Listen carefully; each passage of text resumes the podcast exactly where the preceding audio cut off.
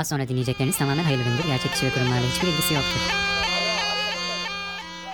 Az önce sepetinin içinde uyuyordu. Bagacısının dürtüklemesiyle dikili verdi öfkeyle. Saldırı pozisyonunda kobra dansı başladı. Kobra Bircim hoş geldik. Hoş bulduk Kobra Ekicim nasılsın? Nasıl olayım? Vallahi Reha Muhtar'la sevgili olup ayrılmış gibiyim. Gerçekten üstümden dozer geçmiş gibi. Ama tabii ki görevimizin başındayız diyorum. Hayırdır ne oldu? Aa iş güç işte hayatım. Öyle az uykulu çok çalışmalı oldu biraz e, geçtiğimiz günler ve bugün. Allah daha çok versin hayatım işsiz geçirdiğin günlere say. Tabii mecbur. Sen nasılsın? Ben Türkiye bürokrasisinin esiri oldum biliyorsun. Öğrenci işlerinin notlarımı yanlış girmesi, bir dersimi iki kere girmesi falan sebebiyle Girdi sana. girdi bana mezun olamamış gibi oldum. Sonra meğersem mezun olmuşum. Sonra ama tek ders sınavlarına girdim mezun olamadım diye verdiğim iki sene önce verdiğim bir dersten kaldım. Bir şeyler böyle tepe taklağım yani. Arap saçı gibi bir haftaydı ve o Korkunç. notu almak için yapmadığın kalmadı. Ekose ceket bile giydin. Gerçekten giydim. Ekosur ceket sarı gömlek giyip e, hocamıza böyle selamünaleyküm hocam diye yalvarsam da yok 31'de kaldı notum yani. Kaldı. Bir de 31. Müthiş. 30 değil 29 değil yani. 32 hiç değil. Hiç değil. E sosyal medya. Hesaplarımız diyorsun. E hatırlat. Twitter'ımız Cobra Pod, Instagram'ımız Cobra Cobra Podcast. Hedef 10.000 demiştin. Instagram'ımız 10.000 etkileşim almış. Herkese teşekkür edelim. Daha fazlasını istiyoruz diyelim. Gönderilerimizi beğenin, arkadaşlarınıza tavsiye edin. Paylaşmıyorsunuz bölümlerimizi paylaşın. Ve 10.000'i en kısa sürede 20.000 yapalım hep birlikte. Ayrıca Kreasus hesabımız Cobra Cobra Podcast en önemlisi bu. Bize buradan bir yavru kobramız ulaşmış yine. Kendisiyle e, mail attık. Maillerimiz spam'e düşüyor. Buradan duyuralım. Spam'den bir mailimize baksın. Ona göre e, yine şahsi teşekkür edeceğiz buradan kendisine. Maili ama bizi çok duygulandırdı gerçekten. Paylaşmamıza müsaade ederse size de bazı kısımlarını paylaşacağız. Kesinlikle gerçekten duygulandık bu arada ya. Duygulandık duygulandık. Gerçekten çok iyi geldi bir yandan da bize. Diyelim ve gündemimize başlayalım. Haydi başlayalım. Gündem çok yoğun. Bugün bir konuğumuz da var bu arada. Yavru kobralarımıza sürpriz konuk. Konuğumuz İngiltere gündeminden ve İngiltere halkının neler yaşadığından, ne çileler çektiğinden bahsedecek bizlere. O da az sonra diyelim. Bekleyin. Adeta e, Nevşin Mengü'den bir farkımız kalmadı biliyorsun. Nerede ne yaşanıyorsa dünyanın dört bir yanına elimizi kolumuzu uzatıyoruz. Hemen Haberimizi röportajımızı alıyoruz. Harika. Şimdi bu haftanın gündemine Ahmet Eşref Fakı Baba oturdu. Bu da şey gibi adı. Cem Yılmaz karakteri gibi kelime şakalı. Fakı Baba. Amin Feryadi gibi adeta. adeta adeta. Adeta. Buddy gibi. E, ne oldu Fakı Baba'ya? Niye oturdu? AK Parti'den istifa edip İyi Parti'ye geçiş yaptı. Yanlış yollara saptı diyebilir miyiz? yani tabii günümüzde bunu demezsek e, bizi başka yollara saptırabiliyorlar. O yüzden tabii ki böyle dememiz gerekiyor. Bir de E, beyefendi neler gördüm bunları söylemeyeceğim diyenlerin aksine konuşmuş da herhalde. Öyle bir gördüm bir şeyler ama. Yani e, cesur açıklamaları oldu beyefendinin. Kendisini bağlar merak edenler açsınlar baksınlar. Tabii. Ama e, benim dikkatimi şu çekti. Kendisi demiş ki Siyaseti bırakacaktım. Meral Akşener beni ikna etti. keşke etmeseymiş. Keşke. Yani çünkü siyaseti bırakmayı istemek anladığım kadarıyla hele ki Türkiye'de çok zor bir şey. O yüzden hani böyle nadir görülen endemik bir olayı e, bizden mahrum bıraktığı için Meral Hanım'a şahsen kırıldım biraz. E yani tabi bu da şey gibi işte sadece İyi Parti'den AK Parti'ye geçilmiyor. AK Parti'den de İyi Parti'ye geçiliyor. Açısından tabii ki Önemli. önemli bir haber AK Parti. Bir de AK Parti bu zamana kadar hiçbir zaman içinde fraksiyon barındırmamış, parti hiç muhalefet olmamış, olsa bile hiç dışarı yansıtmamış bir parti. Bu tarz kopuşların başlamış olması önemli bir şey olduğu için biz de bu haberi dinleyicilerimizle paylaşmak istedik. Beyefendinin söyledikleri de belki önümüzdeki günlerde gündemi değiştirecek e, yerlere gidebilir. Belli ki konuşmayı da seviyor. Konuşmaya da devam edecek beyefendi. Siyasetçiler genelde öyledir. Öyle. Çok severler konuşmayı. Bir Kemal Bey'e sevdiremedik. Mikrofon buldu mu susturamazsın. Susmaz. Biz çok farklıymışız gibi. Hadi haftanın istatistiklerini konuşalım biraz. Sen seviyorsun böyle sayısal veriler vermeyi çok anlarmışsın gibi. E, en sevdiğim şey biliyorsun. TİK verilerini paylaşacağız tabii ki. Artık başka bir şey paylaşmayacağız zaten. Sosyal medya yasası geçti geçeli. Cumhurbaşkanlığı İletişim Dairesi verileri ve TÜİK verileri dışında bir şey paylaşamayacağız. Çünkü e, Sayıştay'ın verdiği rakamlar bile İletişim Başkanlığı tarafından dezenformasyon olarak sayıldı. O- yüzden artık TÜİK dışında veri yok. TÜİK verisine girmeden önce o zaman onu söyleyelim. Gerçek bilgiyi peki gerçek haberi kim söyleyecek diye sormuştuk. Biz cevabını vermiştik tabii ki diğer insanlar sordu. İletişim Başkanlığı da bizimle aynı fikirde. İletişim Başkanlığı haftanın yalan haberleri başlığı altında bir dezenformasyon bülteni yayınlamaya başladı. Senin de söylediğin gibi ikinci sayısında da Sayıştay raporlarının gerçeği yansıtmadığını bunu paylaşmayın bu yalan haber ona göre dedi. Benim en çok dikkatimi çeken bu dezenformasyon bülteni için kullanmış oldukları görsel biliyorsun bir işaret parmağı, bir işaret Evet. kullanılıyorlar. Yani hedef göstermenin artık bu kadarı mı? E zaten onları yazan tweetleri de koymuşlar o bültene. İsmini söylememişler, kimin attığını göstermemişler ama tweetin ekran görüntüsüne parmak var yani. Eyvah eyvah. Bültenin de adı bu arada dezenformasyon bülteni. İletişim Başkanlığı'nın bir şu limon haber bilmem ne teyit orkluk yapmadığı kalmıştı. Onu da yapmaya başlamışlar ama işin işte şöyle bir e, çelişkili tarafı var. Mesela Teyit.org gerçek verilere Dayanarak. dayanarak yapıyor bunu.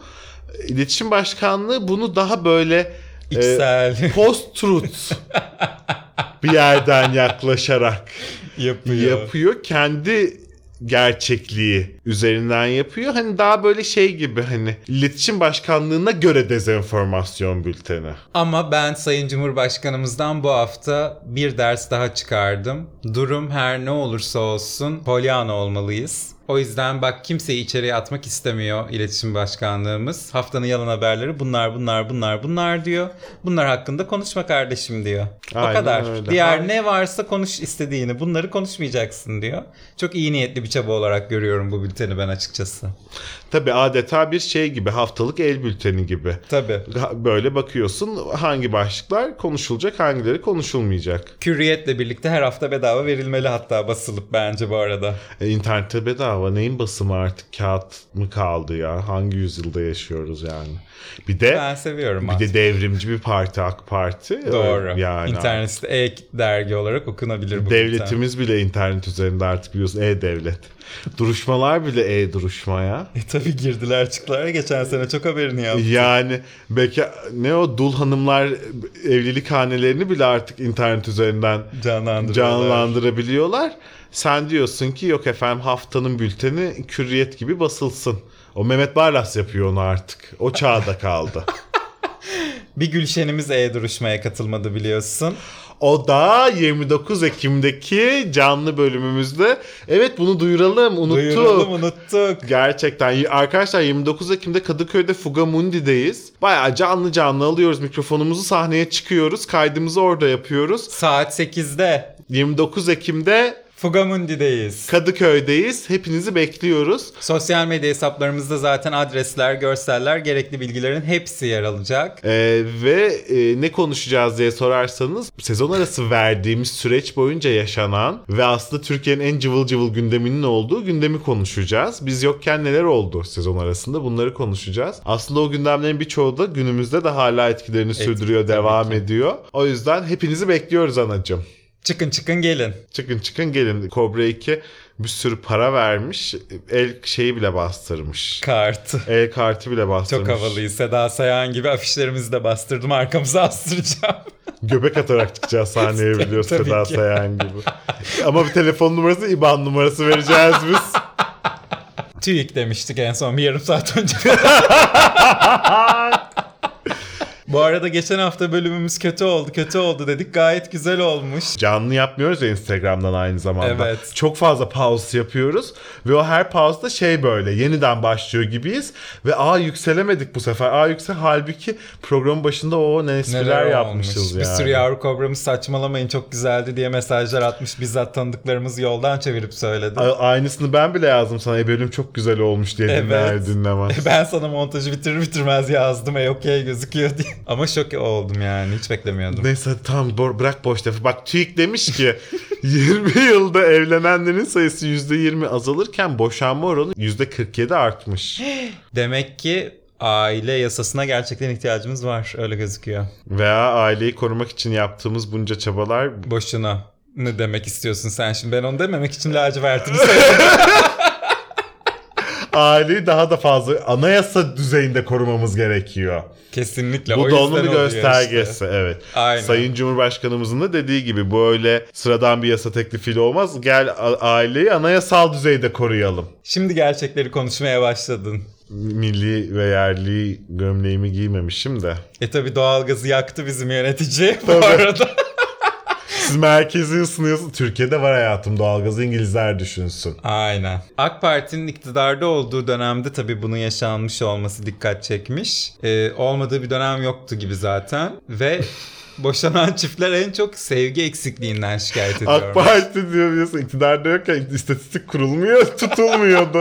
Yoktu istatistik diye bir şey. Bu arada ben bunu şuna benzetiyorum. Yani e, AK Parti'nin iktidarda olduğu dönemde internet evlerimize girdiden farksız bir şey bu. Tabii. Bunu söylemek. Tabii canım. Çünkü bu sadece AK Parti'nin iktidarda olması alakalı değil. Hatta hiç değil bence. Günümüzde artık dünyanın geldiği Nokta. nokta böyle bir yer. Bireyleşiyoruz, tahammülsüzleşiyoruz. O böyle o geleneksel aile dediğimiz alliance o böyle o anlaşmalar şeyler anlamını yitiriyor insanlar için falan böyle. O yüzden aslında bu boşanma oranları artıyor işte evlilik oranları azalıyor. Bana kalırsa ben öyle düşünüyorum. E tabii ülkemizde günlük yaşadığımız şeylerin de etkisi muhakkak vardır bu arada. Hiç yoktur diyemiyorum ben. Diyemeyiz tabii ki diyemeyiz ama bundan ayrı da değerlendirmeyi doğru bulmuyorum. Ben de öyle katılıyorum. Yani şimdi nasıl AK Parti Sadece ondan ya da ondan diyemeyiz. Şimdi nasıl AK Parti 2002'de iktidara geldiğinde sadece devlet dairelerinde internet vardı. Şimdi herkesin cebinde evinde var dediğimizde ama günümüzde dünya bizim kullandığımız hızın 10 katını kullanıyor. Niye biz buna yetişemedik diye yorumluyoruz. Bunu da yine aynı şekilde yani e, dünyada da evet evlilikler azalıyor, boşanmalar çoğalıyor ama AK Parti gibi bu kadar aileyi muhafaza etmeye çalışan, bu kadar muhafazakar bir iktidardayken neden bu oranlar düşürülemiyor yu konuşmakta gerekiyor haklısın. Çok güzel özetledin. E ben öyle işim Alkış efekti buraya yani. işim özetlemek. Toki'ye gidelim. Gidelim. Biz biliyorsun beşer binleri nereye yatırdığımızı hala bulamadık. Bizim 10 bin lira gitti. Gitti. Millet Şimdi bin liraya ev aldı biz 10 bin liradayız. Burak sen 500'lerde yatırıp Toki'ye de başvurduk. Bakalım ne olacak?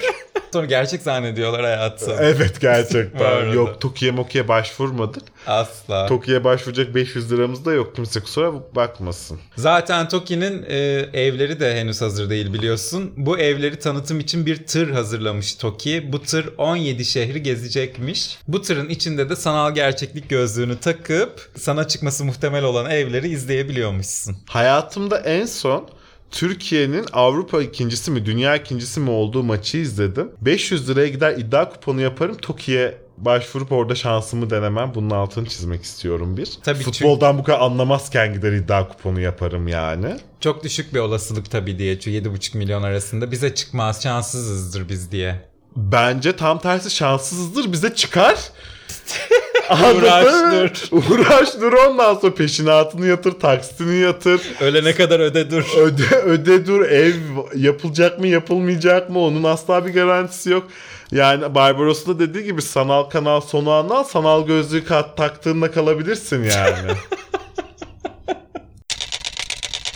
Hadi Tokimoki dedik Rütü'ye de gidelim buradan. Bütün kısaltmaları geçtik biliyorsun. TÜİK, TÜİK, TOKİ, RÜTÜK. Rütük'te şöyle konular var aslında haberimize geçmeden önce. Şimdi o, o partiden ayrıldı buna geçti. Bu buradan gitti ona geldi. O oradan gitti ona geldi. Kim hangi parti kaç üye olacak ne olacak ne bitecek. Rütük'te işler karışık kafalar karışık. E ne değişecek hiçbir şey. Hiçbir şey değişmeyecek. Yani. Savaşın. koltuk savaşı Rütük'te. Şey koltuk kapmacı müzik bitince oturunca oturuyorlar oturamayan ayakta dışarı haydi bakalım. Huysuz biricin yapardı programlarında eskiden. Şimdi Rütük'te yapılıyor işte bak. Ee, Rütük bu hafta e, bir muhalif olan Tele1'i biçerek, muhalif biçme makinemiz Rütük, dil, din, ırk ayrımı gözeterek yayın yaptı. Gerekçesiyle 3 gün ekran karartma cezası verdi Tele1'e. Sera Kadıgil'in e, katıldığı bir programda sarf ettiği cümleler nedeniyle. Diyanet bu haliyle siyasal İslamcı gereçtir. demiş Sere Kadıgil programda. Bu arada şimdi burada tabii suçun eğer bu bir suçsa ki öyle değerlendirmişler objektif isnadiyetine de bakmak lazım. Yani bunu kime yöneltebiliriz bu suçlamayı? Sonuçta Sera Kadıgil'in Tele1'le herhangi bir organik veya inorganik bir bağ yok. Anlatabiliyor muyum? Bir maaş almıyor orada oranın çalışanı değil. o Tele1'in yöneticilerin sorumluluğunda birisi değil. O yüzden oraya konuk gelmiş bir insanın sözleri yüzünden Zaten böyle bir ceza verilmesi hiç e, akla mantığa uygun değil. yani genel hukuk mantalitesine de genel hukuk matematiğine de aykırı bir şey bu. Tabii eskiden de oluyordu ama böyle şeyler biliyorsun. Okan Bayülgen'e katılanlar yüzünden falan da ceza kesildiği oluyordu o programlara. Olmaması gereken bir şey olduğuna katılıyorum. Yani Örnekleri var diye belirtmek istedim sadece. hepsinin tek bir amacı var bunu yapmanın. Konvansiyonel medyayı tek tipleştirmek. Tabii. O zamanlar sadece işte Okan'ın programlarındaki bu işte nasıl erotik şakalara e, sadece e, sorun ediyorlardı. Sonra Huysuz Virgin'in Huysuz Virgin olarak çıkmasını sorun etmeye başladılar.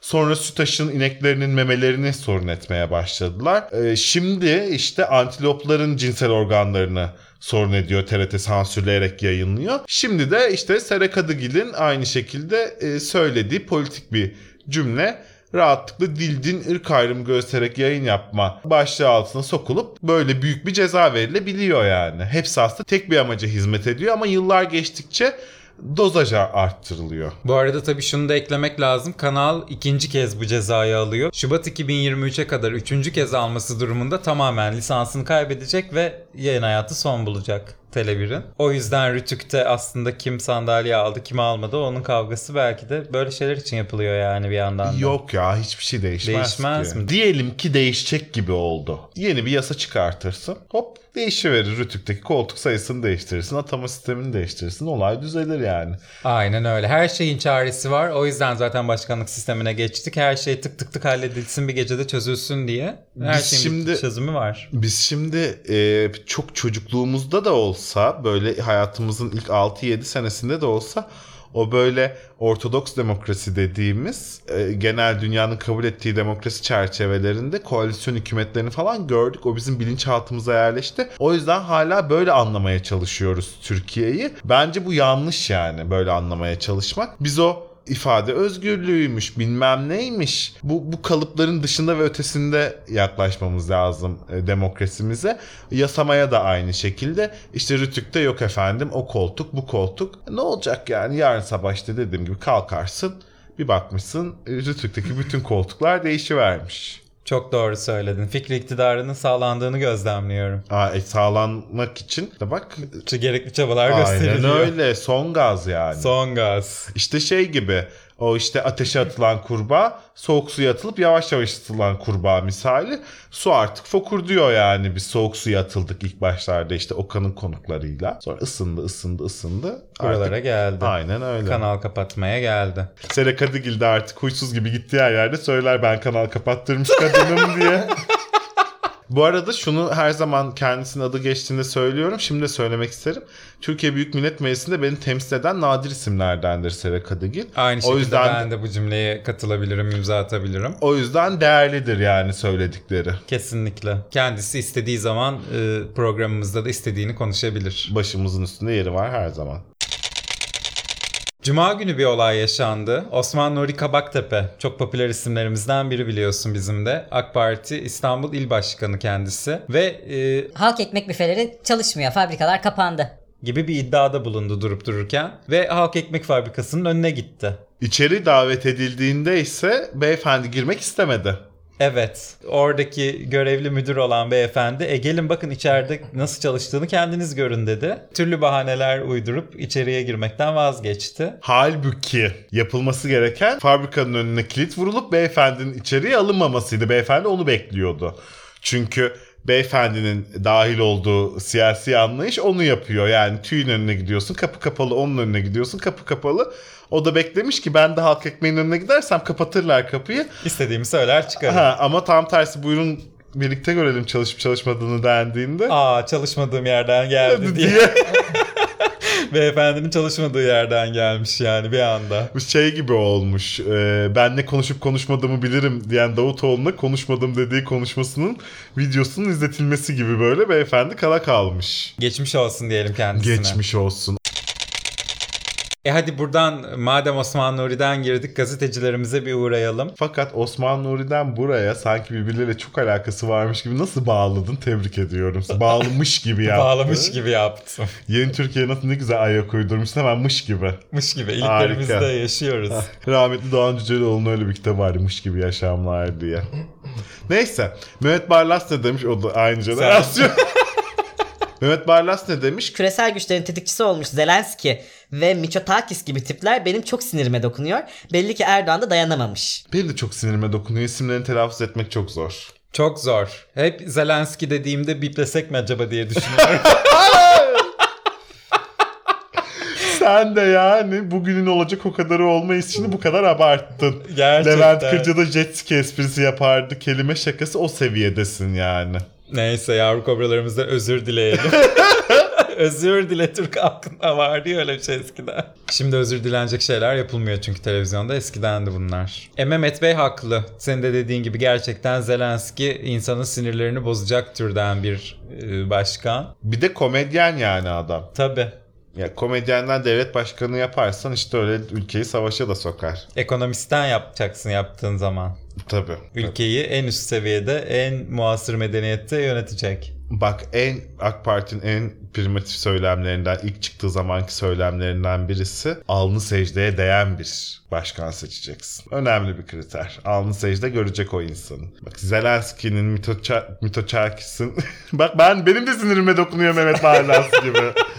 Secde görseler kilim zannederler yani. Olacak iş değil. Olacak iş değil. Hadi hazır Mehmet Barlas sayesinde küresel güçlerden bahsetmişken e, bir diğer küresel güç olan İngiltere'ye gidelim ve konumuzu daha fazla bekletmeyelim ve kendisine bağlanalım. Geçtiğimiz Ocak ayında konuk ettiğimiz Ediposis bugün tekrar konuğumuz bize İngiltere gündeminden bazı haberler verecek. Liz Truss'ın istifasını soracağız ve A Haber'in yaptığı doğalgaz haberinin bütün detaylarını ortaya çıkaracağız. Araştırmacı kobralar iş başında diyelim ve konuğumuzu alalım. Hoş geldin. Hoş bulduk. Üşüyormuşsunuz öyle mi? Evet şu anda gördüğünüz gibi polarımı giydim. Yoksa olmuyor. Sürekli üşüyoruz burada. Doğalgaz yokmuş. A Haber'de böyle bir haber yapıldı. Doğalgazı yok İngiltere'nin. İngilizler üşüyor diye. Ee, sormak şimdi- istedik. Türkiye'den daha sıcakmış hava durumu bu sırada ama olsun. Yine de yakmıyormuşsunuz. Niye yakılmıyor bu kombiler İngiltere'de? Valla baktım şimdi eğer ki bir insan e, 10 derecede donabiliyorsa donan belki birileri vardır. Çünkü en kuzeyine kadar baktım İskoçya'nın kuzeyine. Bugünlerde gece bile hava sıcaklığı 10-12 derece arası. Dolayısıyla bu havada henüz donulmaz. Tabii belki o günlerde de gelecek kışın belli zamanlarda ama şu anda henüz öyle bir donma ile ilgili bir kriz yaşanmadı açıkçası. Ama tabii ki siz de duymuşsunuzdur burada farklı krizler var, yönetimle ilgili krizler var. Bir de yavaş yavaş tabii ki birazcık gıda enflasyonu ile ilgili bazı sorunlar ortaya çıkmaya başladı. Ne kadarlık bir enflasyondan bahsediyoruz mesela? Ee, şimdi rekor kıran böyle 40 yılın enflasyon rekorunu kıran rakam %10 şu anda. Ama yani tabii ki belli şeylere baktığımız zaman iyice detayına girdiğimiz zaman e, bazı ürünler mesela e, süt %42 artmış, un %30 artmış, margarin %28 artmış. Bunlar %20'nin üzerinde artanlar. Siz %20'nin üstüne %40'a falan rekor diyorsanız oho. yani rekor görmemişsiniz. Bizde kaç 40 yılın kaç kaçıncı rekoru kırıldı acaba? Kaçıncı? %200'ler falan var bizde artık. Günümüzde geldiğimiz noktada %200'leri konuşur olduk. Evet biz de onları kıskanıyoruz tabii ki buradan o rakamları. Peki E, her merak zaman. ediyorum. Şimdi 10 derece bana çok e, soğuk geldi atıyorum. Akdeniz'de doğmuş, büyümüş bir insanım. Doğalgazı kombiyi yakmak istiyorum. Böyle bir şansım var mı? Gittiğimde böyle kombiye çıt çıt çıt bastığımda doğalgaz geliyor mu kombiye? Valla açıkçası şu ana kadar kombiyi kullanmadık ama duş alıyoruz. O da gazlı olduğu için ya da yemeğimizi yapıyoruz. O da gazlı olduğu için ve şu ana kadar çalışmasında herhangi bir sorun yaşamadık e, gazın gelmesiyle ilgili. Şimdi A Haber olsaydık sadece duş alabiliyoruz diye manşet atardık. Bu arada şöyle de bir şey, e, onu hiç düşünmemişler. Ben de düşünmedim. Tamam evet belki kom üşüyorlar, kombileri yakamadı. E, yemeği neyle yapıyor bu insanlar hakikaten? Duşu neyle alıyorlar değil mi? Doğalgaz hiç yoksa. Tabii. O kadarcık var demek ki işte. Ya, işte ocaklara kadar veriliyor Ocaklara sadece. kadar. Ya da Aygaz, İpragaz gelecek herhalde kapıya. Tüp getirecek. Öyle Tabii Demirören'in yemek bir. İngiltere'ye el atmadığı kalmıştı. Tam olur. Tam olur. Küçük piknik tüpüyle artık şey e, kendinize fish and chips pişirirsiniz. Şimdi tabii o gaz ya da enerji e, kriziyle ilgili şöyle durum var tabii ki burada şu anda e, duymuşsunuzdur. Yani hanelerin ödediği e, faturalar inanılmaz bir şekilde arttı. Şimdi ben kendimden örnek verirsem geçen sene totalinde 1200 poundken bu sene şu anda 2500 pound. O da limitlenmiş hali. Yani bu tabii elektrik ve gazın toplamı bir senede ödenen para. O da hükümetin e, limit koyduğu için 2500 yoksa 3500-4000 pound'a kadar çıkacaktı bir hanenin yıllık ödediği şey. E, baktığın zaman tabii ki büyük bir kriz ama mesela şöyle de bir şey var bir yandan da Şubat-Nisan arası belediyeler üzerinden bir 150 pound herkese vermişlerdi. Ee, yani ben mesela burada bir vatandaş değilim. Sadece burada bir çalışanım. Yani vizeyle çalışan birisiyim. Ona rağmen belediyeden bana gelir mi diye düşünmüştüm ama gelmişti gerçekten o 150 pound. Bu sene işte fiyatlar artacağı için enerji fiyatları böyle bir desteklemişlerdi. Şimdi onun ikinci turuna başladılar. Bu sefer de işte bu sefer iki katına çıktığı için e, her hane başına bu sefer 400 pound veriyorlar. Mesela dün geldi direkt hesabıma onun ilk taksidi gelmiş 66 pound olarak. Hatta beklemiyordum hesabı gelmesini. Faturadan düşeceklerini düşünüyordum. Direkt böyle devletin verdiği şey e, enerji firmasının üzerinden hesabıma yatırılmış durumda destek olarak. Önemli bir para değil mi? 400 pound mesela. Şimdi burada hükümet 400 lira yollasa insanlara bu çok komik bir şey olur. Ama burada evet, dört- hala 400 önemli pound. 400 pound demek ki. Yani enflasyon o noktaya gelmedi. Pound kaç? 20 ile mi çarpılıyor artık? Tabii. 20 evet şu anki Galiba durumda hatta. 20. 8 bin liraya denk geliyor düşündüğünde TL bazında da. Tabii. 8 Düşünsene bin lira. 400 lira dağıtıyoruz diye çıkıp söylediğini çok komik bir şey Çok yani. cool. Bir de şey diyordum doğalgaz için diyor. Bir Aynen. de bunu enerji için diyor. 400 lirına 2 günlük doğalgaz masrafı herhalde normal ısınan bir evin Türkiye'de şu anda. Şu an burada faturalar aylık olarak e, 1000 lira minimumla başlayacak muhtemelen. Evet işte o o da yani bir şekilde devletin burada en azından destek olmaya çalıştığını gösteriyor. Ee, tabii ki benim durumum buradaki gelir düzeyini karşılaştırdığımızda burada büyük ihtimalle ortaya denk geliyordur ama daha alt kısımlarda o 400 pound çok daha değerli bir hale gelmiş oluyor. Çünkü onların belki e, kirası da o kadar. Mesela o aslında neredeyse yılın bir kirasını devlet ödüyormuş gibi hale geliyor onlar için. Bizde biliyorsunuz e, şey sıradan bir evin kirası 80-100 bin lira oldu. o yüzden 400 pound bile yeterli gelmiyor. Onu Gelmiyor. karşılamaya 4000 pound anca. lazım. Gelelim Listras'a. Evet. Gelelim. Gelelim. Ne oldu? Neler oldu? Bize anlat. Seçilmesi bir olay oldu. Seçildi. e, 45 gün ancak görevde kalabildi. İstifa etti. İstifa etmesi bir olay oldu. Gerçi hanımefendiden daha kısa Merkez Bankası Başkanlığı yapan isimler oldu Türkiye'de ama yani neler oluyor İngiltere'de? Şimdi krizin bir numaralı sebebi bunlar Türkiye'deki gibi akıl edememişler. Hala başbakanları var. Birinci problem bu. Yani bizim gibi sisteme geçselerdi hiç bunları yaşamayacaklardı. Bu Ee, arada kere oradan başlayalım. Değil mi? bir başkanlık sistemi olsaydı mesela İngiltere'de. Ve halbuki kraliyet de var hazır. Aynen. Eski yetkileri keşke geri verirse değil mi? Ma- Magna Carta'yı şöyle bir cırt cırt yırtsınlar. o, ne bu 13. yüzyıldan kalma şeyle mi yönetileceğiz hala de 21. yüzyılda dünya liderlerini örnek alıp böyle dünya liderlerinden bazı isimleri tekrar monarşiye geri Geri dönseler, dönseler. keşke. Ama işte bu yeni kralın da hiç öyle şeylerde işi yokmuş gibi duruyor. hiç ilgisini çekmiyor gibi Ama o duruyor. şey gelin yapar. Yapar. Yapar o büyük çocuğun e, hanımı biraz meraklı gibi öyle şeyleri o belki yapar. Belki. Neyse çok pardon böldük seni de. Yok estağfurullah. Yani malum aslında bu olay e, Boris Johnson'la başladı. Yani Boris Johnson'ın e, skandalları bitmek bilmedi. Bir türlü deviremediler de aslında Boris Johnson'ı. Ama nihayet böyle bir parti içi e, hareketle yavaş yavaş sırayla bakanları istifa etti ve bir anda Boris Johnson da bırakmak durumunda kaldı. Ondan sonra da kendi içlerinde parti içinde bu sefer yeni liderlerini seçtiler. Orada da işte Rishi Sunak ve Liz Truss finale kalmıştı. Baya böyle bir elemeli geçen sistem sonrasında. Orada aslında daha e, o zamanlar Rishi Sunak aslında bir önceki Maliye Bakanı yani Boris Johnson'ın son Maliye Bakanıydı. E, o bir proje ortaya koymuştu. İşte bu mesela 150 poundluk destek ya da 400 poundluk destek onun projelerinin parçaları. Ama bir yandan da Liz Truss aslında daha o zaman kendi partisine şeyi taahhüt etmişti. Daha az vergi olacak ve büyümeyi bu şekilde sağlayacağız şeklinde bir taahhüdü vardı. Karşısındaki aday Rishi Sunak da bunları yaparsanız daha büyük krize yol açarsınız diye söylüyordu aslında.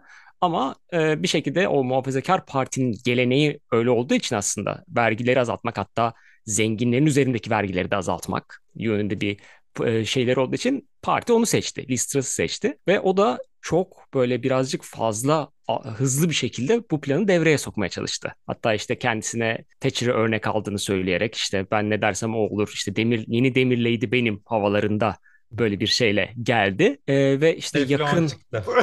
evet, evet diyebiliriz. Teflon daha sağlam Teflon çıktı. Ve işte yakın Evet. zamanındaki müttefiklerinden Maliye Bakanı'nı seçti ve bir anda sözde mini bütçe diye açıkladıkları şey bayağı böyle e, İngiltere'de depreme yol açan bir şeye sebep oldu. Orada da ne yaptılar? Yani sırf az düşük gelirlilerin vergilerini değil en üsttekilerin de vergilerini düşüren bir sistem. Hatta ilk şeyle başladı işte bu enerji faturalarını 2 yıl boyunca o yıllık 2500 pound demiştim 2 yıl boyunca onu da sabitleyeceğiz ve bunu vergilerle karşılamayacağız. Hükümet borçlanacak öyle karşılayacağız dediler. Üstüne bir de vergi düşürme paketleri açıklanınca bir anda böyle e, İngiltere şimdi artık Avrupa Birliği'nde de değil ve hükümet tahvillerinin riski artmaya başladı bir anda. Oradan da şöyle bir zincirleme bir şey çıktı. E, bütün buradaki emekli fonları hükümet tahvillerine bağlı. Yani emeklilik fonlarının bir anda iflas etme durumu ortaya çıktı. Ve buradaki yine Türkiye'den farklı olarak e, çalışan bağımsız Merkez Bankası müdahale etti duruma ve hükümet tahvillerini kendisi satın almaya başladı. Orada tabii ki aslında birazcık o Listras'a zaman kazandırmıştı. Sonra da hatta bir iki e, U dönüşü yaptılar. O %45 en üst vergi dilimini iptal edeceklerdi. Onu geri getirdiler. Ve hatta orada şey dediler işte dinliyoruz, eleştirileri dinliyoruz ve ona göre bir hareket yapıyoruz dediler.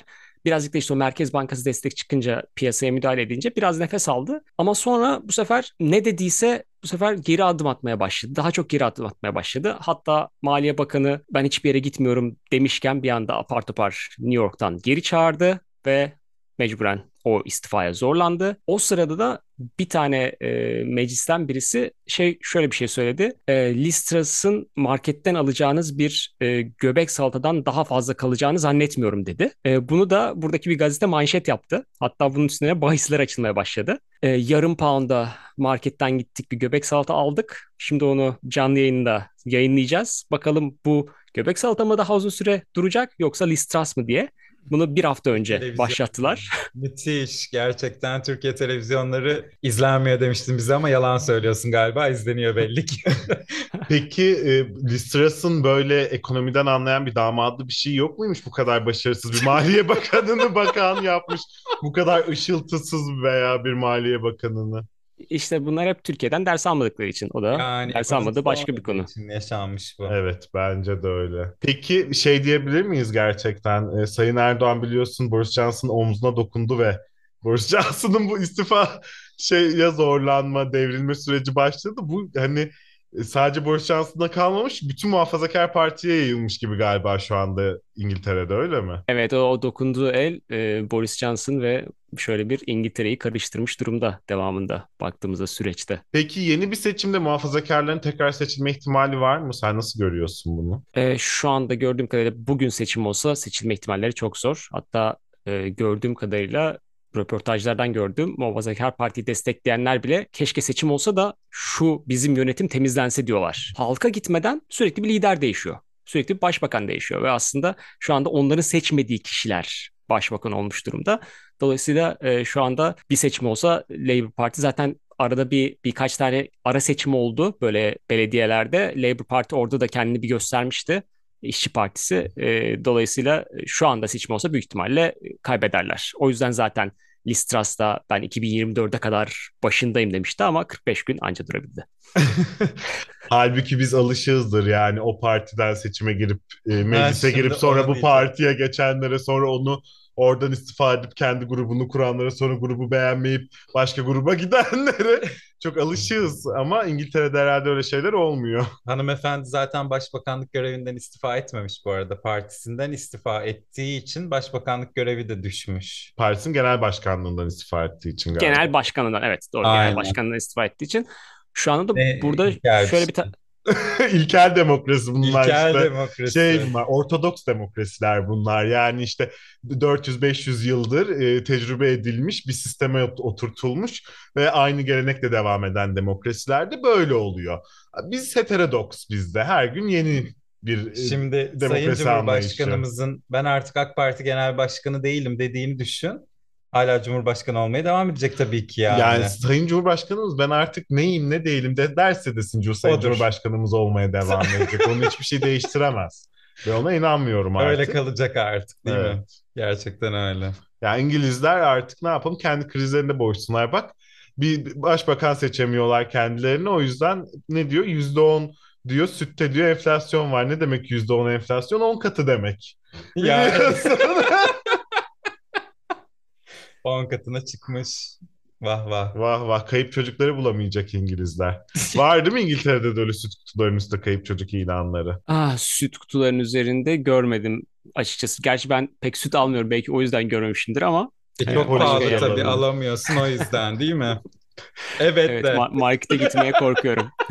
Bir yandan da şey şey diyor söylüyordum. Ee, şu anda burada tartışılan başka bir konuda burada başbakan olan herkes daha sonra Alkolik. yıllık yıllık e, e, 115 bin poundluk bir şey bağlanıyormuş başbakan olanlara. Maaş. Şu anda Liz Truss sadece 45 gün kaldı ve ona da bağlanacak. Şu anda onun tartışması var. Bu etik mi değil mi? E bağlansın tabii. Bir senelik parası da peşin verilsin hatta. Kadıncağız o kadar dertlendi. Değil mi? Yani bak ekonomi projeleri bile slide hazırlamış daha ne yapsın? Evet gözlerindeki ışıltıyı çok yansıtamadı. Oradan kaybetti Yansıtamadı. kendisi. Evet.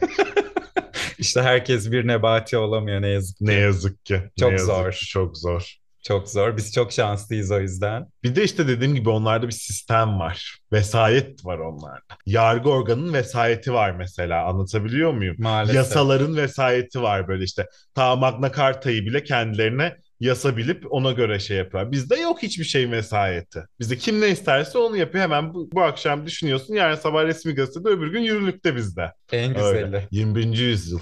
Postmodern demokrasi. Hız çağındayız ama. Varmış gibi de ama yok Yokmuş gibi gibi de. gibi de. Postmodern demokrasi. Evet belki de burası da e, ithal ekonomi maliye bakanlarına geçmesi lazım ve Türkiye'den bir an önce getirtmesi lazım. Bizde var gönderelim bir tane. yeni, yeni tazecik yeni bitti bakanlığı. Berat Bey size gö- İngilizcesi de var. Aksanı var mıdır bilmiyorum ama İngilizcesi var. Sunum hazırlama yeteneği var. Var. Kitap yazma yeteneği var. İşte kopyala yapıştır. Ok atabiliyor mu acaba o da? O yok o O şey. yok. O yok. O Bilal Bey'de okçuluk. Çok kitap okuyor, çok alışveriş yapıyor, çok seviyor öyle şeyleri. Bir de İngiltere'de alışveriş yapmayı da seviyor. Londra'yı Evet. falan bayağı seviyor yani kendisi. Burası geç göçmenleri kabul eden bir yer. Dolayısıyla hiç sorun yaşamayacaktır burada gelirse. Bir yandan da Liz Truss'ın şöyle bir hikayesi de oldu. Liz Truss seçildi, kraliçeyi ziyaret etti. İki gün içinde kraliçe öldü. Sonrasında bir anda yeni kral geldi. yeni kralla bir tanıştı. Zaten daha orada bir yani şu anda şu anda bu sene gerçekten çok ilginç bir sene olarak geçiyor İngiltere için. Çünkü işte dört tane Maliye Bakanı söylemiştim. Yeni başbakanla birlikte bir sene içinde üçüncü başbakanları olacak. Bir yandan da 70 senedir değişmeyen kraliyet değişmiş oldu. Yani kraliçeden krala geçmiş olmuş oldu. Ee, Böyle bir gerçekten çalkantılı bir dönemden geçiyor İngiltere. Çok teşekkür ederiz bu arada katıldığın Rica için. ederim. Gerçekten güzel oldu diye düşünüyorum. Keyifli keyifli. Evet anlatmak istediğim hepsini anlattım galiba. Yani bur- buradaki krizler özet olarak bu şekilde. O zaman İngiltere halkına biz geçmiş olsun dileklerimizi iletelim buradan. Ee, A Haber ve Sayın Cumhurbaşkanımız tabii ki haklı ve doğruları söylemişler. Her zaman her zaman. İngiltere'den konuğumuz da bunları doğruladı, Doğruladı. diye düşünüyorum. Doğalgaz dedi şofben yanıyor e, yemek yapıyor ama henüz soğuk olmadığı için yakmadık dedi. Demek ki yanmıyormuş. Demek ki yanmıyor. Demek ki yanmıyormuş. Fiyatlar artmış, halk infialde şu anda. Sütler bile %10 zamlanmış 10 katına çıkmış yani. O yüzden bak başbakan bile 45 günden uzun dayanamadı görüyorsun. Ya işte Bizde olsa kriz. 45 yıl bana mısın demez. %10 enflasyon nedir ya? Bizim normalimiz değil mi Normalimiz zaten? evet %10 normalimiz yani. Standardımız. O zaman ben şimdi e, gece oluyor bir, bir kat daha giyeyim üstüme üşümemek için. Ve tüpü de kontrol edeyim. Şey bitmiş mi? Tüp bitmiş mi? Aygaz'dan yenisini söylemek için. Üzerine hafif bir şeyler al. Evet, olmadı Üşürsen olmadı da. buradan göndeririz biz sana Yıldırım Bey'e söyleriz. Bir sonraki uçakta pilotun yanına versin. Göndersin oraya. Hadi yeter İngiltere bu kadar. Bu kadar böyle yok 400 yıllık demokrasi falan. Hadi kültür şoku. Hürriyet yazarı Selvi'ye geçelim buradan. Hadi gidelim.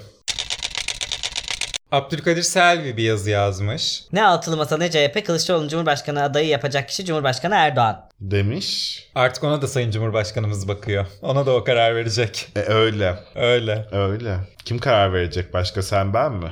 Yani o kadar sorumluluğun, o kadar görevin üstüne bir de altılı masanın Cumhurbaşkanı adayını da belirleyecek görüyor musun? Belirler Sayın Cumhurbaşkanımız. Dedi ya gerekirse kendi muhalefetimizde yaratırız diye yapar. Ne Gerçekten gerekiyorsa onu yapar.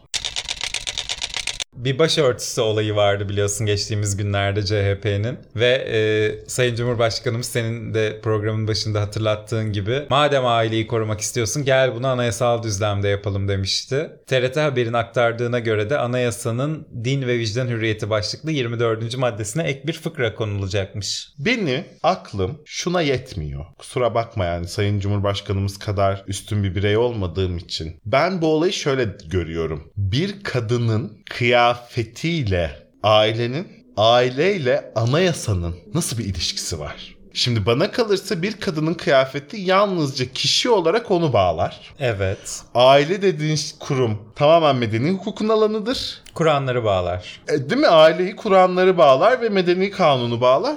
Anayasanın ne kadının kıyafetiyle ne de aile kurumuyla hiçbir ilişkisinin olmaması gerekmektedir yani. Çok haklısın Kobra Biricim. Bir de 41. maddede ailenin korunması başlığında bir değişiklik yapılacakmış. Sen onun için söylüyorsun bu sözleri aslında. Ailenin kimlerden oluşacağı ve karı kocanın haklarının neler olacağına ilişkin bir cümle bulunacakmış bu maddede.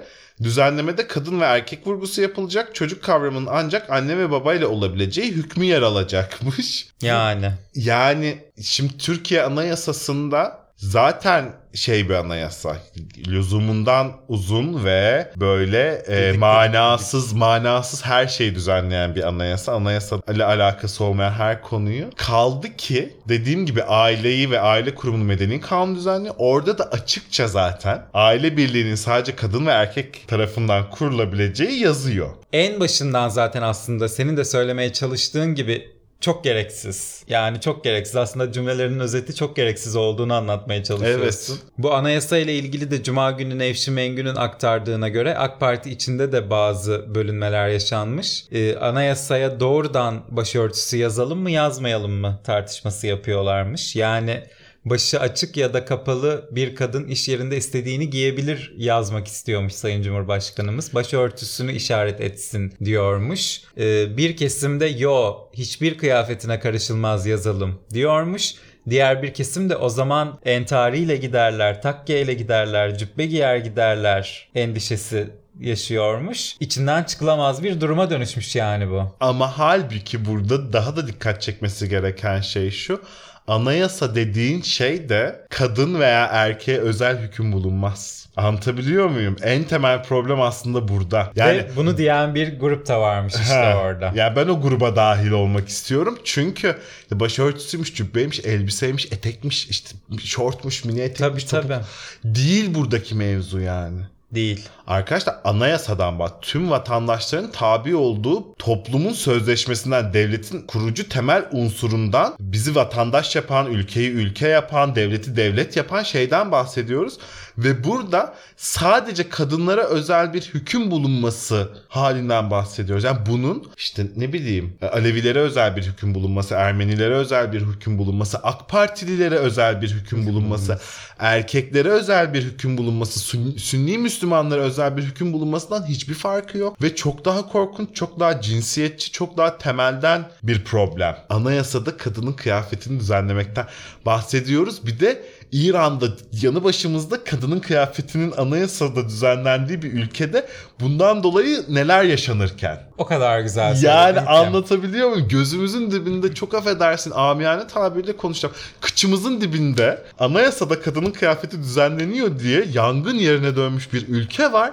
Biz diyoruz ki hadi biz de aynısını yapalım. Ve bunu bir de kendisini sosyal demokrat, seküler bir partinin lideri olan kişi açıyor bir de bu sahayı yani. Bu alanı yaratıyor, bu tartışma alanını yaratıyor. Sayın Cumhurbaşkanımız da e, arkasındaki ekibe çok güveniyor olacak ki hadi bunu anayasal düzleme taşıyalım diye bir anda bir fikir atabiliyor. Dörde bölünmüş bak arkasındaki ekip. O beklediği kadar hızlı da olamıyor işte bazı işler. Olacak. istesin Sayın Cumhurbaşkanımız olur. Tabii. Olur. 24 saat içinde hazırlarlar onu. O tek bir fikre dönüşür 24 saatte o. Hiç sorun değil. Ama yani geldiğimiz noktaya bir dönüp hep birlikte bakalım isterim.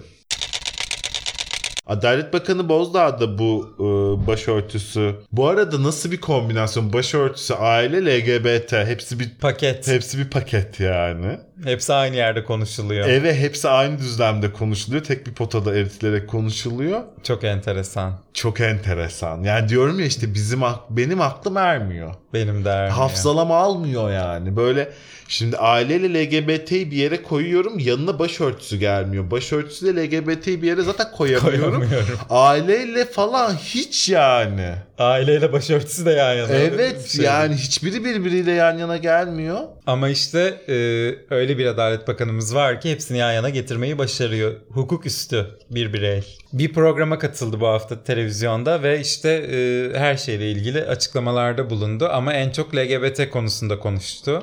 Türk aile yapısını bozacak her türlü tercihin karşısındayız. Özgürlük diyebilirler ama bizim için memleketin temeline dinamit koymaktır.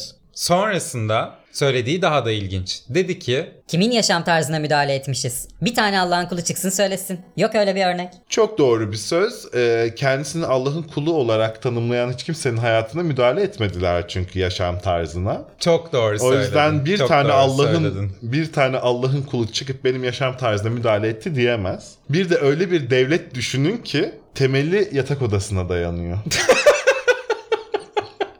Gülünmez ama güldüm. Yani? Türk aile yapısını bozacak her türlü tercihin karşı tercih derken tercih değil yani yönelim, yönelim, diyelim. diyelim LGBT'yi kastediyor. Evet. Özgürlük diyebilirler ama bizim için memleketin temeline dinamit koymakta. Buradan apaçık şu çıkıyor yani memleketin temeli yatak odasına dayanıyor.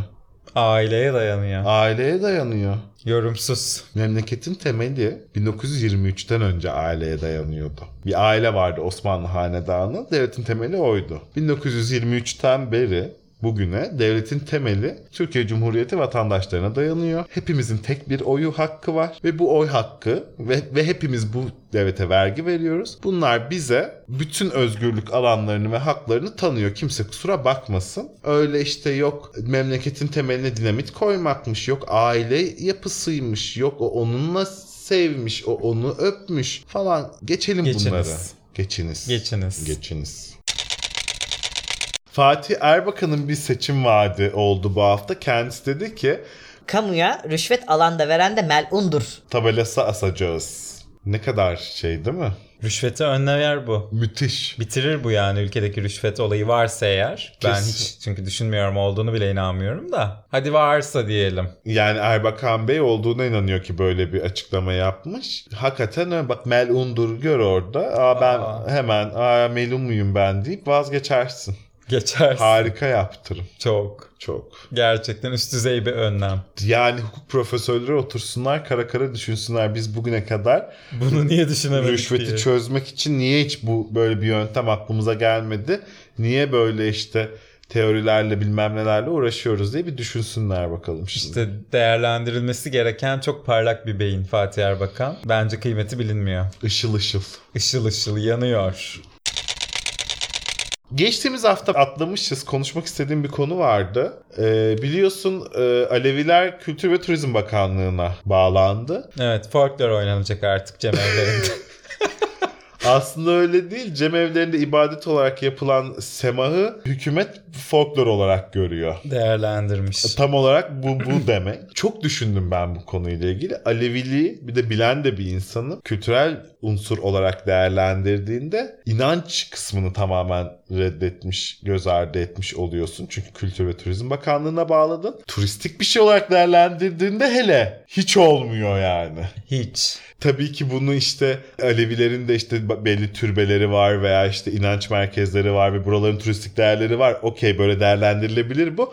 Ama niyeyse benim gözümün önünde Cemevi'nde Hazreti Ali posteri önünde bikinili Ruslar geliyor. Turistik Alevi deyince anlatabiliyor muyum? Turizm Bakan Evet. Kültür ve Turizm Bakanlığı'na bağlandı deyince. O yüzden bu çok böyle Enteresan bir olay. Diyanet işlerine bağlasan ne olur? O çok daha enteresan bir olay. E Diyanet sadece Sünni Müslümanlıktan sorumluymuşçasına çünkü şu anda. Evet sadece onu temsil eden bir yapı. O yüzden yani Alevileri Diyanet işlerine ba- bağlamak da çok büyük bir sorun yaratacak. Ama trajikomik bir Çok. yaklaşım yani Kültür ve Turizm Bakanlığı'na bağlamak Alevileri. Gelelim Kılıçdaroğlu'na. Haydi.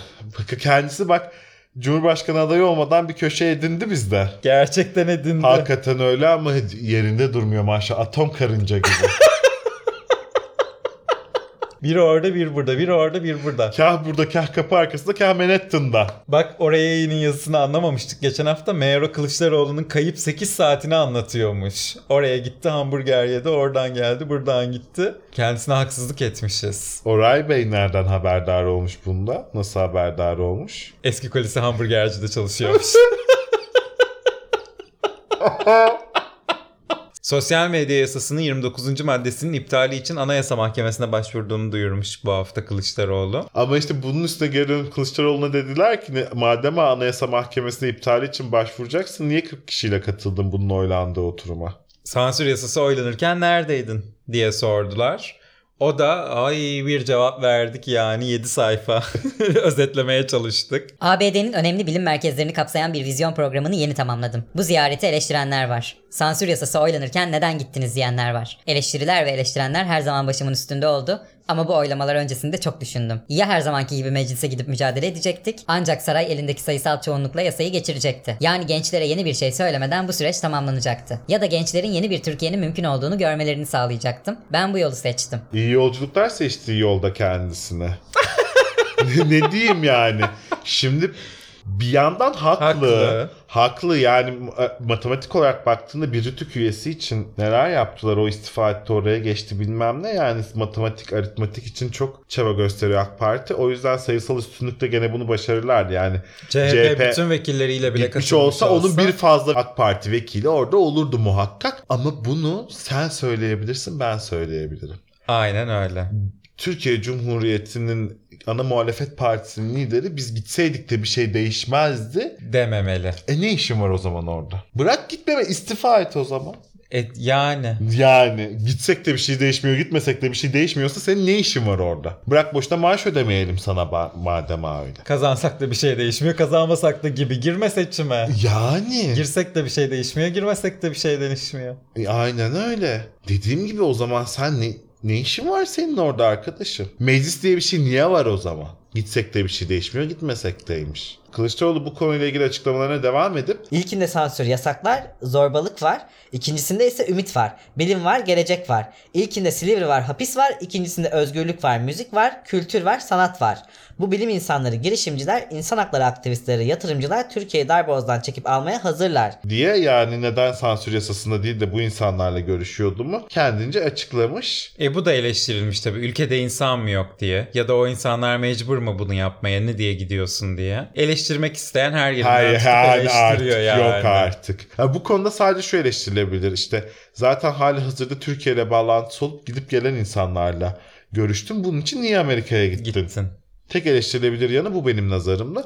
Onun dışında tabii ki özgürlükler için, müzik için, kültür için, sanat için yatırımcılarla, aktivistlerle görüşmesi, bunları uluslararası çapta yapması bu görüşmeleri çok önemli. Ama zamanlaması konusunda işte sıkıntılar yaşanıyor. Bu arada sadece CHP değil, İyi Parti, HDP Hepsi, de hepsi, hepsi yani. hepsi. Hiçbiri Bu- gitmemişler. Yani seçmene güven verecek bir şey bu. Evet. Bu orada hepsini gördükleri için oy verecek insanlar onlara yani. Bilmiyorum neyse bu konuda çok da konuşmak istemiyorum ama bu kayıp 8 saat bu hafta Sayın Cumhurbaşkanımızın da dikkatini çekmiş bu arada ve Hamburger yemeye gitmiş. Türkiye'de hamburgerci yok sanki. gibi bir cümle kurmuş. Beştepe'de de mi oraya yayın okunuyor yani? Eyvahlar olsun. Oraya yine her yerde biliyorsun. E ona Ahmet Hakan, Mehmet Barlas falan okuyorlardı ya. Eyvah eyvah. Şimdi geçtiğimiz hafta biz yayınımızı yaparken bir maden patlaması yaşandı biliyorsun. Bizim çekimimiz tamamlanmıştı. Onun üzerine biz bundan haberdar olduk. Aynen o esnada haberlere düşmüş. Bu yüzden sevgili Kobra ikimiz de yayınımızın başına bu haberi koyma mecburiyeti duymuş ve hadsizce buna e, fıtrat diyemezsiniz, kader diyemezsiniz e, buyurmuş kendisi. Ama bunun üstüne Sayın Cumhurbaşkanımız cevabını verdi ve ne dedi? Belki bazıları bana kızacaklar ama kızsınlar. Ben kader inancı olan bir insanım. Kader. dedi. Dedi bunu. Gerçekten dedi. Tabii bunun üstüne çok konuşuldu. İşte dünyadan rakamlar paylaşıldı. İşte ton başına düşen ölüm sayıları paylaşıldı. Yıllık veriler paylaşıldı. Ya bu bir yandan tablonun ne kadar e, Vahim. Olduğunu gözler önüne seriyor. Daha yumuşak bir kelime arıyordum ama evet vahim. Gözler önüne seriyor ama bir yandan da aslında onların hepsi birer can bu. Sayı olarak, istatistik olarak bahsedilen insanların hepsi bir insan yani onların hepsi birer. 41 O yüzden- kişi hayatını kaybetti bu patlamada. Ve yani vay be ne kadermiş yani. E bu olayla ilgili CNN Türk bir yayın yaptı. Bence e, son yılların en büyük televizyonculuk saçmalığı. Stüdyodaki masanın önüne bir çuval kömür koymuşlar, bir kürek koymuşlar. Profesör beyefendiye de isterseniz gelin ayakta konuşalım diyor sunucu hanım. Profesör de diyor ki Ne yapabilirim ben bu kömürle? İsterseniz küreyim. Yani bu şey işte seviye. Beyaz futbol. tam olarak Yani Tam anlatabiliyor olarak. muyum? O bir Ahmet Çakarlar onlar bunlar. Maşallah. müthiş. Müthiş. Bu arada bu konuyla ilgili Kılıçdaroğlu da çok böyle ajitasyon yaptı diyebilirim. Neymiş? Maden şehidi. Evet bu arada onu da konuşmadan Yani. geçmeyelim. Maden şehidi diye bir şey e, yine muhalefet partisinin uydurması ne kadar enteresandır. Yani bunu kader demek ayrı bir noktaya çekiyor.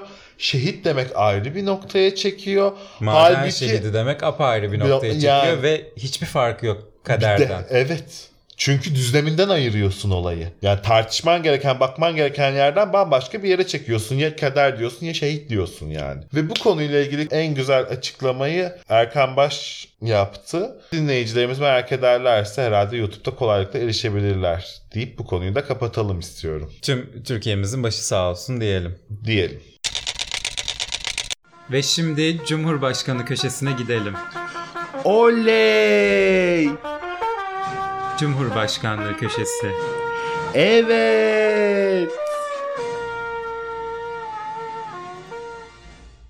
Geldik Cumhurbaşkanı köşemize ama buraya gelene kadar bile 50 kere Cumhurbaşkanı dedik. Bu haftaya Sayın Cumhurbaşkanımız adeta imzasını atmıştır diyebilir miyiz köşeye daha başlamadan? Sayın Cumhurbaşkanımız Türkiye Cumhuriyeti'nin dört bir tarafına imzasını atmış bir kişi olarak tabii ki bu haftaya da imzasını atacak yani. Tabii ki. münasebet. Tabii ki. Ya gökyüzü mavidir falan gibi bir şey söylüyorsun yani Cumhurbaşkanımız bu hafta imzasını attı diyerek. Yardım edin Mehmet Ali Bey demiştik geçen hafta biliyorsun. Mehmet Ali Bey e, AK Parti'ye katıldı ve rozeti Sayın Cumhurbaşkanımız tarafından takıldı. Takılırken de E, aralarında bir e, small talk geçti e, Mehmet Ali Bey, Mehmet Ali Bey'in eşi ve Sayın Cumhurbaşkanımız tarafından. Neler oldu bu konuşmada? E, Sayın Cumhurbaşkanımız Senin çocuk kaç tane? Diye sordu Mehmet Ali Çelebi'ye. Mehmet Ali Çelebi de Bir tane efendim. Doktora yapıyor.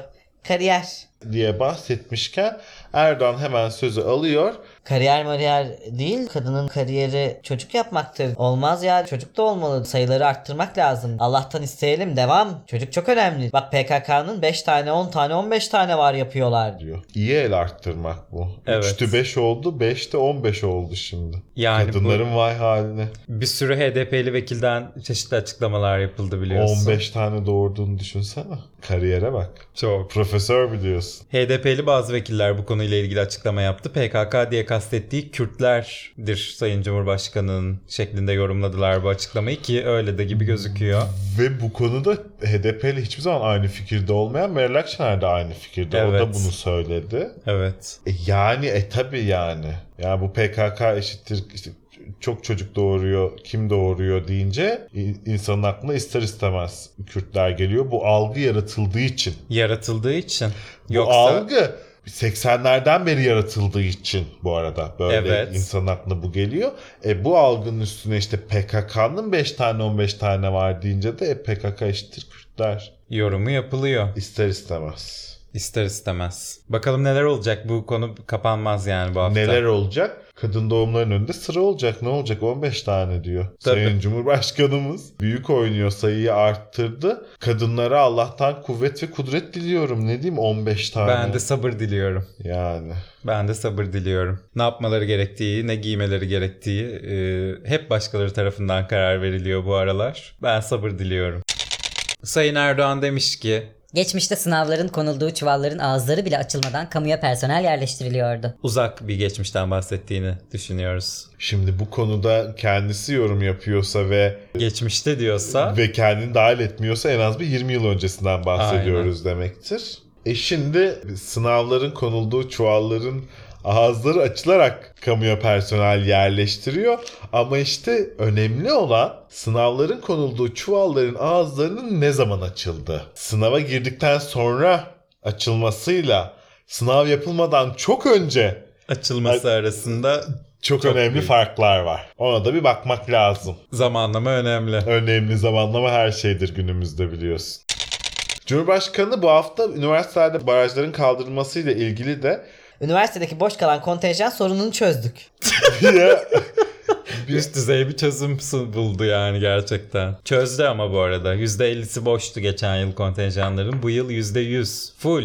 Herkes üniversiteli bu yıl. işte barajın kaldırılacağı yer var, kaldırılmayacağı yer var.